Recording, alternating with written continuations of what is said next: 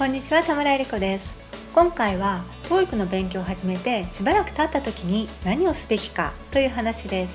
これから TOEIC の勉強をスタートする場合はこのポッドキャストの第2話で初めにすべき3つのことについてお話してます。それからこのポッドキャストの第1話から第20話では TOEIC テストの勉強法について結構がっつりお話しています。是非そちらも聞いてみてください。TOEIC 研究室聞くメルマガをお届けします。今回のテーマは TOEIC の勉強を始めてからしばらくした時に何をすると良いかです。始めたばかりの頃はとにかくね時間と量を確保できればもうそれでよしという感じですね。まずその英語の勉強習慣を作ること。英語の時間を作ること。それに始めた頃はもう全方向に伸びしろがあるので何をしていてもそれなりにね伸びるんですよね。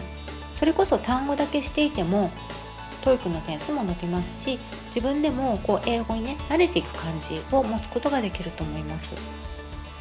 それでしばらくしたら今度は何をするかと言いますと弱いところを見つけて補強することです。例えばテニスでねいつもこう試合形式で練習していてだけれどもサーブが特に苦手だなと思ったらサーブの練習だけねどこかできちんと集中してやった方が試合の勝ち負けという意味でも勝てる確率がね上がりますしそれからテニスをしていてより楽しくなりますよね。この弱いところを見つけて補強する何かを改善していくっていう作業はある意味ね楽しい作業ですよね。自分もねこう楽になりますしパート4講座の受講生様からの声を一部だけ抜粋してご紹介させていただきます。いよいよ最終項の分析と補強が終わりました。自分の補強すべきところを見つけて補強していく作業は楽しく今回もとってもためになりました。ということでいただいています。どうもありがとうございます。そうやはりね自分の弱いところを見つけてそこを補強していく改善していくということは楽しいですよね。これ TOEIC に限らず英語に限らずねそれこそ生活の知恵みたいなことでもそうだと思います。例えば私ね餃子を焼くのが苦手だったのですね。あの餃子って自分で包むのではなくて冷凍餃子を買ってきてフライパンで焼くと3回に1回ぐらいはこう鍋の底にフライパンの底に焦げついてしまってもうなんかカリカリの美味しいところが取れなくて剥がすのが大変だったりしました。それでねその状態が結構ねもう10年ぐらい多分その状態で3回に1回ぐらいは餃子を焼く時にねフライパンの底に焦げつかせてしまっていました。それである時思い立って調べてみました。それでその通りにやると本当に見事にね餃子がスルッとあのフライパンから剥がれるのです。何をしたかというと鉄のフライパンを使っていたのですが焼く前にねよーく熱するんです。よくよく熱してから油を入れて冷凍餃子を入れて焼き始めると綺麗に剥がれます。それで綺麗に剥がれるようになるとやはりね餃子焼くのも楽しくなりますよね。もう私の場合はねそんな10年も待たずに早く調べてそうすればよかったのですがそうしたねほんの小さいことでもよしやったぞっていうこう嬉しさがねありますよね。 TOEICの場合の話に戻りますが TOEICの場合もね勉強を始めてしばらく経ってこう勉強のペースがねつかめてきたら自分の弱いところを見つけて補強していく改善していくっていうことをされるといいです分かりやすいのは自分はね単語力が足りないなと思えばもうとにかく単語をたくさん覚えればいいですしそれからパート1からパート7まで分かれてますから自分はこのパートが苦手だなと思ったらそこに集中してトレーニングされればいいですよね。その次の段階としてはもう少しね細かく見てもっとピンポイントで弱点を補強していきます。方法としてはまずは自分が間違えた問題の分析ですね。なぜ間違えたのか分析して単語なのか文法なのか音が聞けてないのかそれでその弱点を補強していきます。それから結構多くの人が苦手とするポイントというのはあります。でそのようなポイントをチェックしていってそこが苦手だったら補強していくとこうちょっとした達成感ね苦手なところを補強してあできるようになったというちょっとした達成感もありますしやはりね勉強も楽しくなりますしもちろん TOEIC のスコアも上がっていくということになります。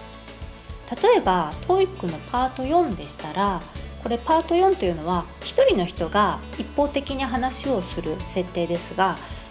第三者が出てくる場合苦手な方が結構多いかなと思います。第三者というのはまず話す人がいますよね。それからあの誰に向かって話してるかその相手がいるわけですでそれ以外の第三者が話の中に出てくると、まあ、ちょっとだけ複雑になりますよね。パート4講座の受講生様の声です。ご紹介させていただきます。第4項完了しました。トーク中に第三者が出てくる問題は本当に本当に苦手でこれまでのリスニング試験でも第三者が出てきたと分かった途端うわー誰？何？これは今の話？過去の話？どこ？何？何？とパニックになって訳がわからないままマークすると繰り返していました。涙。今回の課題は苦手なだけあってなかなか聞き取れずクタクタになってしまいましたが場所やシチュエーションによって登場する第三者にもパターンがあって大体の予想がつけられることが分かってとってもためになりました。これからはパニックにはならないで済みそうです。かっこ笑い。とこんなメッセージをいただいています。どうもありがとうございます。やはりね苦手な分野に取り組むとクタクタになりますよね。この今のメッセージの中にもクタクタになりましたってありますが負荷がかかっているということですね。言い換えると同じ時間だけ勉強してもより成長できている。ということです。これをお聞きになっているあなたももしかしたらパート4のね第三者が登場する問題というのは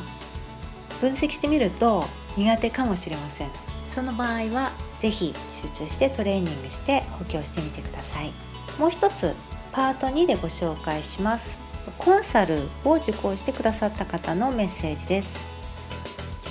苦手なところをねトレーニングしてそれで TOEIC テストを受けてその後くださったメッセージですご紹介させていただきますパート2はかなり難しかったですしかし田村さんの指導で素直じゃない応答は練習していたので間違えたとしても失点は最小限にとどめられたと思います逆にみんなこんな問題出されてかわいそうにと思う余裕がありました笑い時間を計って解いている時にこんな感じで解けたことはなかったのでリスニングはまあまあできているかもしれません。ということでメッセージいただきました。どうもありがとうございます。このパートにもあの素直に答えない問題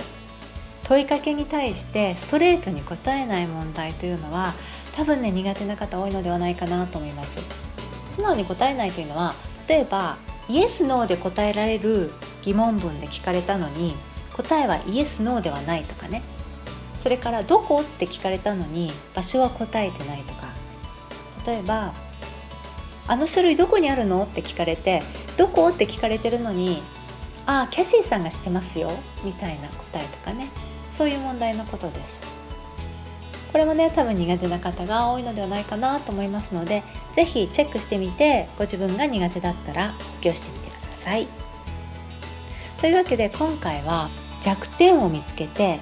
ご自分のね弱点を見つけて補強していくことはとても大切ですよというお話でした。今回の話に関連するお話をこのポッドキャストの第16話と第35話でもお話しています。是非第16話35話もまた聞いてみてください。